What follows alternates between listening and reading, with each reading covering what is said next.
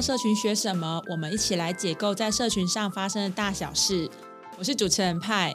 距离上次更新啊，已经是八月，距离现在大概两个月。如果就是用杰西大叔的逻辑来说啊，社群为什么已经算是停更的节目了？但其实我不是停更啦，一方面我也忙，中间我也忙了很多跟 podcast 有关的事，比如说像是那八个月行完是小学生演讲嘛，接下来又是李明大会，然后加上我也就是换工作啊、搬家，而且我还大生了一个月病，呃，所以没有办法就是来更新社群学什么。但中间其实我还是有录音，只是没有能力去剪辑或是做一些什么。而且最重要的原因是因为我在想这群学生们的定位跟品牌建立，所以虽然我到现在也不觉得自己已经是准备好的一个状态，但我觉得至少是稳定更新、稳定录音应该是没有问题的。这是我拟好的开头啦，但事实上，我十一月开始录音之后，我的又面临记忆卡不见、档案没有吃进去等等一波三折，所以一直到现在，我开始录音是美国总统大选都还没开始投票，可是我现在再次录音已经是就是获胜者，美国总统下一任应该是被选出来了啦。中间呢，非常感谢就是朋友，还有其他创作者，还有一些听众有给我一些鼓励。刚开始出来做频道，一定有很多不确定，也是因为有你们才有办法走到今天。非常感谢大家。我们已经停更两个月了嘛，是这段时间一定是发生了很多新闻。那而且还面临就是那个 I G 十周年啊，推出了很多互动。I G 本来就是很很多很有趣互动的嘛，然后。F B 当然就是又把大家触及砍到见骨见血，每次我们都以为不可能再低了吧，但是 F B 都可以让我们看到它还可以多低。可是社群学什么，它还是一个就是在讨论自媒体媒体试读的一个节目，所以我们当然还是讨论就是媒体试读的这个部分。美国大选是武汉肺炎之后让 F B 跟 Google 有最大广告收益的一个大事件。应该说选举它就是会带来很多广告收入，这个是美国跟台湾都是一样的。美国大选当然在社群上有很多很多的新闻嘛，社群学什么？我们是做媒体试读的，还是讨论一下？呃，在美国大选之前的时候，川普想要 ban 掉那个通讯规范法第两百三十条的事件啊。通讯规范法的出现是因为美国是一个很重视言论自由的国家，所以他们的宪法就有规定，政府是不可以。去直接删除或是审查人民在社群上的言论的，但是因为社群上的言论是儿童触及得到的嘛，他们其实很关心儿童接触到的东西，所以就成立了通讯规范法。那通讯规范法这一部一九九六年成立的这个法条里面呢，在它的第两百三十条，就是川普想要 ban 掉这条是什么呢？它可以分成两个部分，一个是免责，就是用户的行为是用户的行为，平台不用负责。第二个事情是平台有权利审查，当然它有法条是明文规定说你要出于一个善意的目的嘛，因为社群这东西儿童看得到，那你就要为了儿童，就是为了善意，你可以去审查一些就是比较冒犯性的言论。但是川普认为授予社群权利之后是干涉到了人民的言论自由，他的说法是这样嘛，就是你干涉言论自由，而且他觉得社群影响二零二零大选，所以他觉得不能让言论自由被影响这件事在美国国土上发生。不过，所有的评论家都一致认为，川普是认为就是社群是明显比较倾向拜登，对拜登比较好，所以川普才要把两百三十条 ban 掉。川普也不是在边凭空乱想啊，因为确实有一些是好像是这样子没有错，就是比如说美国大选期间，FB 推出了新的演算法嘛，就是病毒式扩散审查机制啊，那英文有点忘记，有点长。然后这个机制它是为了要删除假新闻的，然后确实对假新闻有一些效果，可是它当然它还是跟不上假新闻散播的速度嘛，大家其实还是要。要注意自己媒体试读的观察跟评断这个部分，这个演算法刚好在美国大选期间推出，所以哎，好像就让人家觉得有那么一回事。加上拜登之前有一个新闻，就是有一些人爆料他好像他家儿子乱伦之类的，这个东西在 Facebook 跟 Twitter 上面触及率也有比较低，所以当然川普会这样觉得。那 FB 跟 Twitter 是最影响美国大选的两个社群软体嘛，对大选最有宰制权的，包含川普自己个也是一个很会在 Twitter 上面带风向的人。再加上有一个人名，如果你前阵子在脸书上打，就会很快被 ban 掉。这个人名叫 Eric Serramera。那 Eric Serramera 他的背景我们还不不可能够确定的。有人说他是奥巴马期间跟川普期间的那种美国情报局的人，然后有人说他是一个就是写小道新闻的人，这样有这种说法。无论如何，他可唯一可以确定是他在网络上写的都是对川普有利的言论。那你只要是打 Eric Serramera 就会被 ban 掉。那当然好像就是对拜登比较好，对川普比较不利。可是我们回过头来看，真的是这样子吗？首先，每一件事情都是复合性因素。我们不能证明他真的有要比较支持拜登或没有比较支持拜登，但就算他有这个样的企图，他也不会是单一的因素。比如说，我们就拿那个他新的演算法来说好了，他推出这个演算法，其实 F B 的演算法是一直在不断的推出。抵制假新闻的演算法也是一直不停的在推出。我们停更之前的两集里面也都有在提到，FB 有在打击假新闻。社群选什么第一集就有提过，就是新闻是社群媒体很重要的内容来源，因为社群它的运作模式就是越多人分享，越多人按赞，越多人看，那它。这个社群就会越来越蓬勃发展嘛？那假新闻当然会伤害，因为社群上流动的内容都没有公信力，那大家就不会想在上面分享，大家就不会想在那边看新闻，也不会就是重视这个平台，那这个平台就会萎缩掉。所以公共利益也好，与私人利益也好，脸书都是一定会去注意打击假新闻。那川普所在意的这两件事情，比如说拜登门嘛，其实拜登门他揭露的途径，他不是那么经过证实，而且他也不是一个有权威的报道。来披露这件事情，所以它其实是符合假新闻筛选原则的。在然后那个 Eric s m a r m a r 这件事情，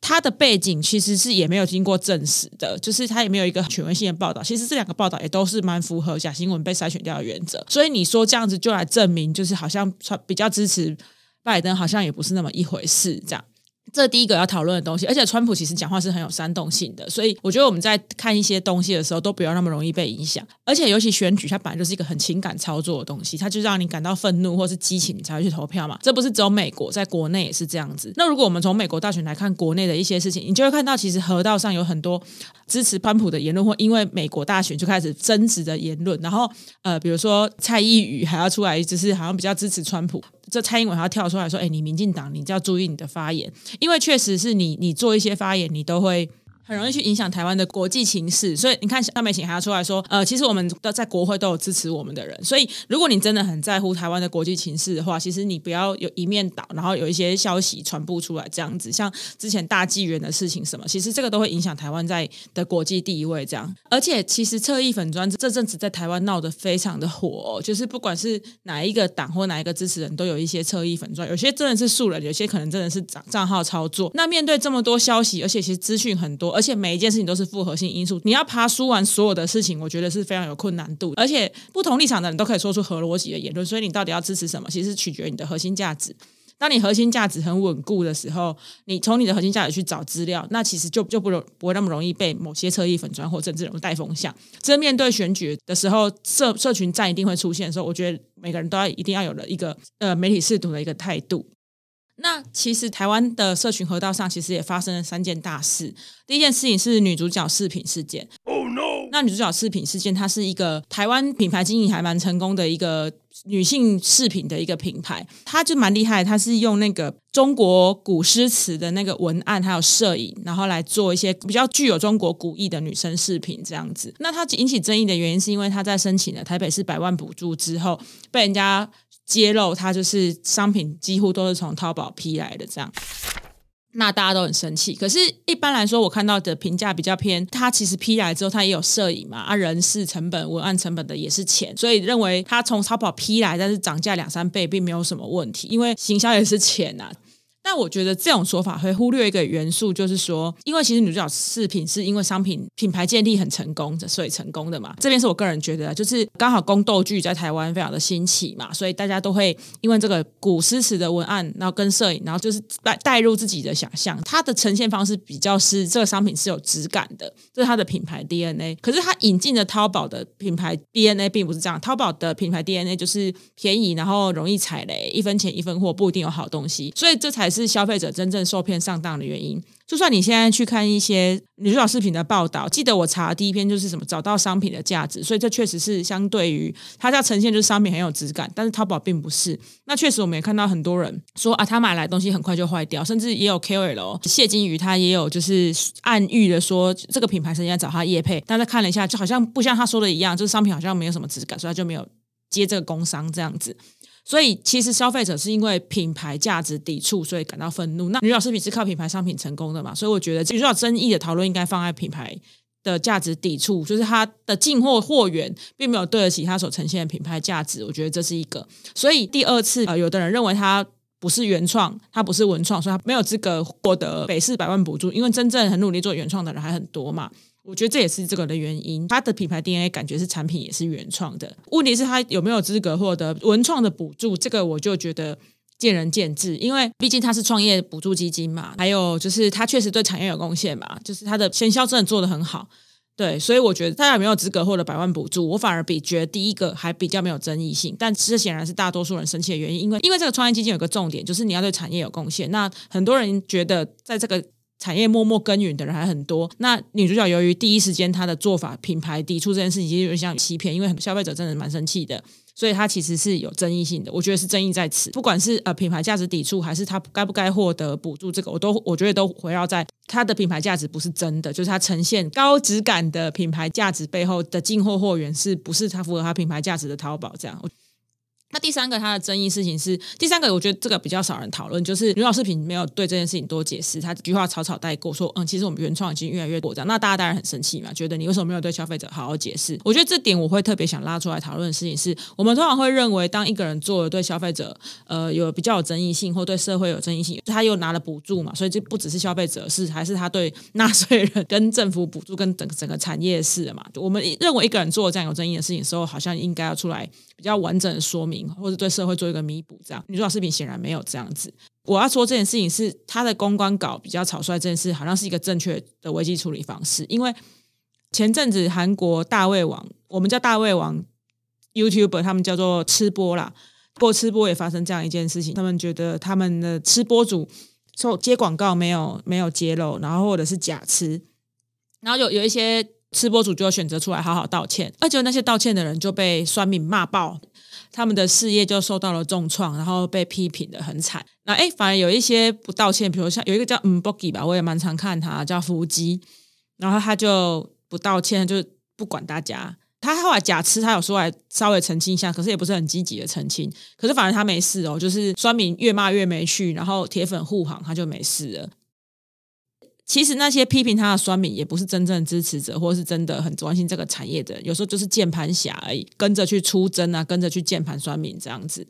所以如果你去理会这些人，你反而造成重伤，变成舆论，因为你越理他们，他们就越嗨嘛，就是越越攻击你，然后他们又咬死你不放过你这样。台湾也有一次类似这样的事件，就是那个 LoFi House 那个抄袭的 Kobe House LoFi House，它就是它是一个软装的一个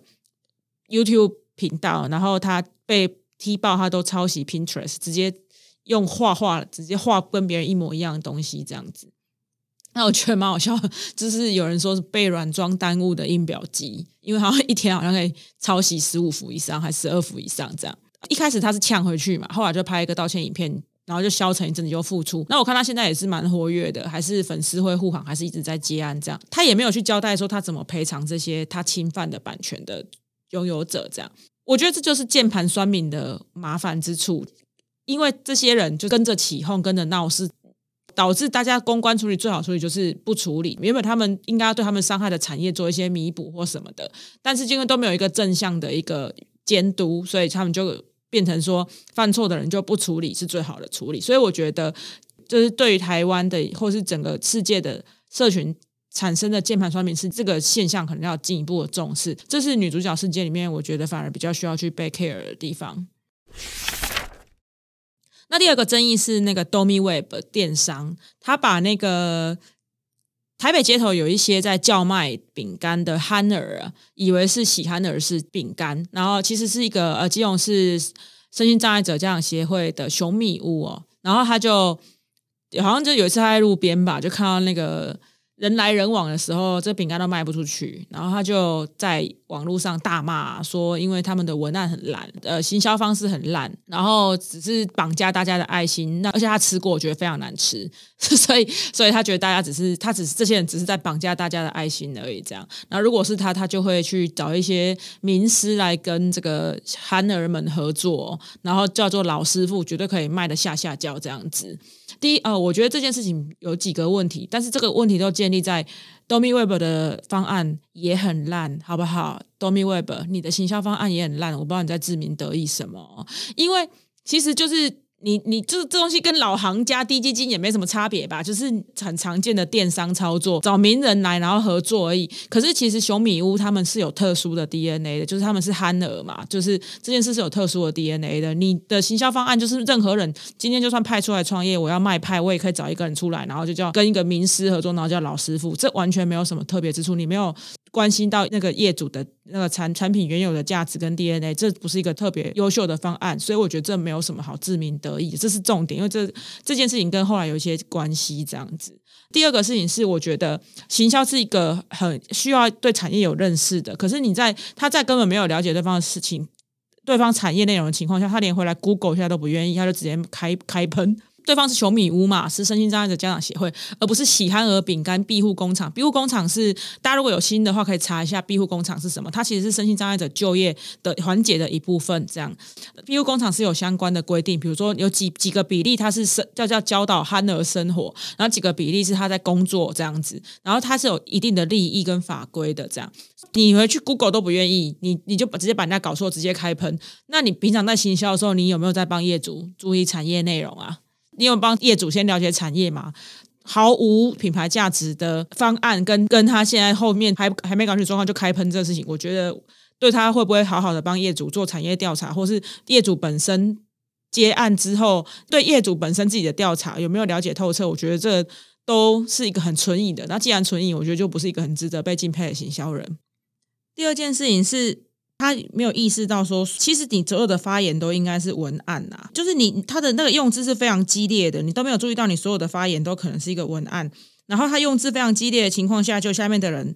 要么是指责他的错误，不然就是跟他一起喷这些弱势团体。就是你，你身为一个行销人都没有发现到文字的影响力嘛？这个是我觉得比较不妥的部分。你没有注意到你的粉丝团这么多人的影响力，你也没有注意到你的文案可能产生的影响力。只有一些同行业者会说：“哎，对，基于行销的观念，我们是可以帮帮他啦。”这样子，这是第二个，就是你没有注意到文案的影响力，跟你身为有掌握话语权影响力，哎。你有想过这个在街头叫卖饼干的人，他们可能没有办法反驳你嘛？要不是很多网友关心，他们根本没有办法反驳你。文章出去就出去，伤害就已经造成了。哎，这是一个我觉得很严重，也不是一个值得尊敬行销人的地方。第三个事情是事情延上之后，就他就被骂嘛，然后他就出来写一个公关稿。他被骂的原因就是他没有搞清楚事情状况，就乱喷人家。而且口味真的是见仁见智吧，像电商人气就有出来说东西很好吃啊，电商人气真的是很值得尊敬的人。他还说他常都会买，跟对他还说你这种东西我真看不下去，我平常都会买，你就不不想吃就不要吃，有必要骂人嘛？这样类似这样的文字啊。然后我真的觉得电商人气真这个动作让我觉得他真的帅爆，是很值得尊敬的行销人，而且他就确实很优秀嘛，他有很多很棒的行销案例。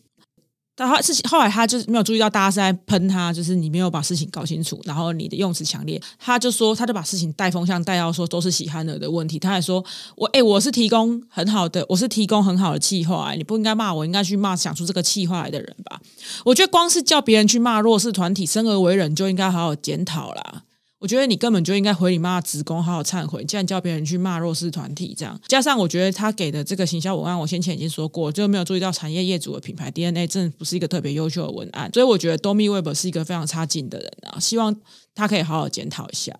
这是我个人想法，就是因为今天社群学什么是在讲媒体试读，就是有自己的想法可以讲一下。如果说觉得不开心的话，也可以在我下面留言，就是觉得这件事情不是这样。然后第三件事情是，呃，那个王宏威批评那个就是也好商圈嘉年华吧，然后他说找了花了七十万找了几个网红来，然后暗赞。好像有都没有人分享啊，然后什么都只有二十七个赞啊，这件事情，然后他觉得网红根本不红，这些人根本不红，我就觉得这句话真的超过分、超不尊重人的，就是网红根本不红，更乱花钱什么的，然后还说之前找那个四大院找 YouTube 一个人是九点多万这样，然后说台北市政府乱花钱，王辉应该是国民党的吧？我是觉得如果国民党你们真的不懂网络行销的话，是最好就闭嘴了。世界已经够乱，真的不需要你们这些人出来这边改改脚啊！就是而且瓜吉是你同事吧？就是如果你在问网络行销之前，你是不是应该要先调查一下他的意见啊？还有你的那个助理，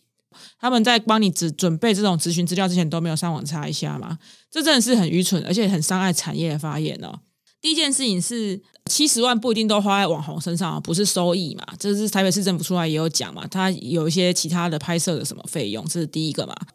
台北市政府也有说嘛，这些找来的人是部落客，所以他们台北，我记得北市政府出来是说他们有自己的渠道可以宣传。这句话是讲的比较保守啦。啊，其实意思就是，其实这些人是部落客，他们的宣传渠道本来就不是 Facebook 或是 Instagram，或是其实也有 Instagram，可是王宏威议员他可能没有看 Instagram，他只有看脸书啦。这样。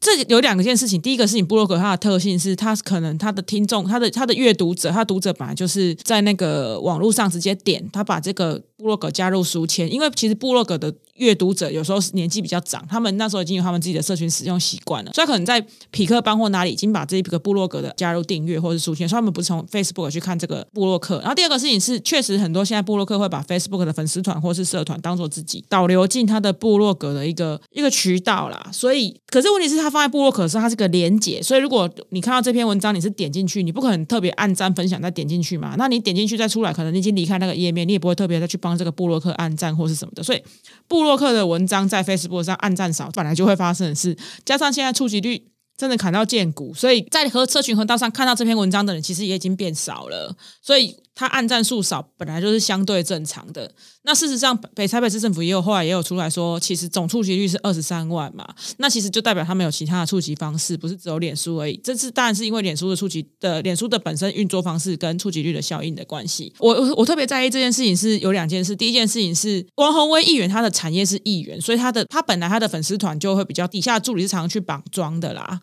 所以他常常去绑装，之前就常常去在他脸书上按赞，这跟布洛克的设粉砖营运形式版就是不一样的。然后王宏威议员以此来说，他觉得他比这些网红还有宣传效益，我觉得真是笑掉人家大牙了，这是很糟糕的一件事情。这只是产业情况的不同，而且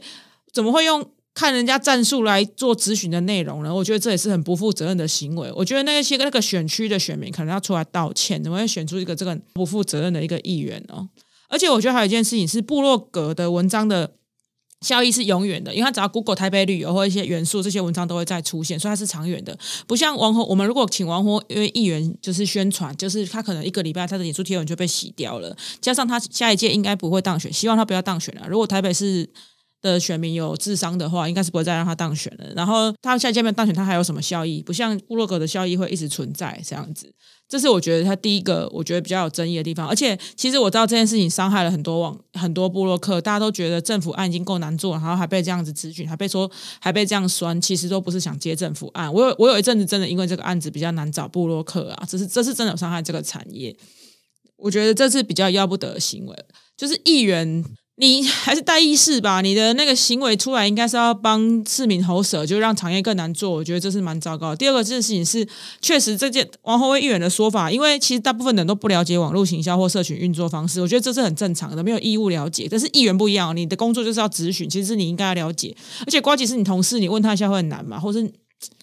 如果瓜吉没有咨询，我觉得你们国民党议员就闭嘴好不好？你们真的是不懂网络行销。我不是说针对国民党，因为老实说，民进党的社群行销是很强的。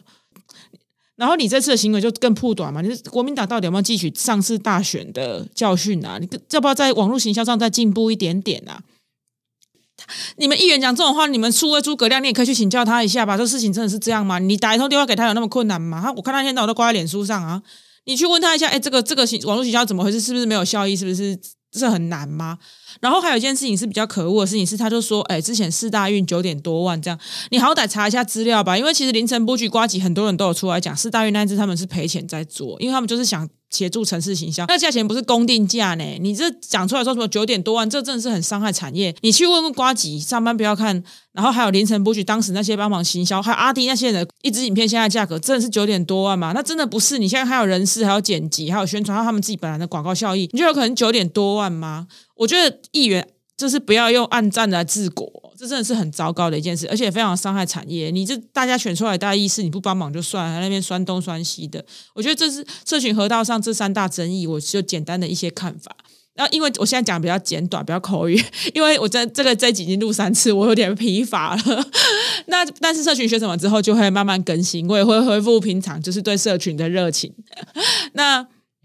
因为我之前做了很多串联嘛。就是那个端午特气、百鬼月行跟小学生演讲，我觉得都是一件很都是很棒的社群营销的尝试。所以在下一集我应该也会跟大家聊聊这三个计划，然后再推出新的计划。那也请大家拭目以待。p a c k e 产业是新的社群形态，它会有很多很有趣的东西，真的是非常希望大家可以多多跟我讨论这一块内容。那我们这集就到这里，我们下礼拜再见。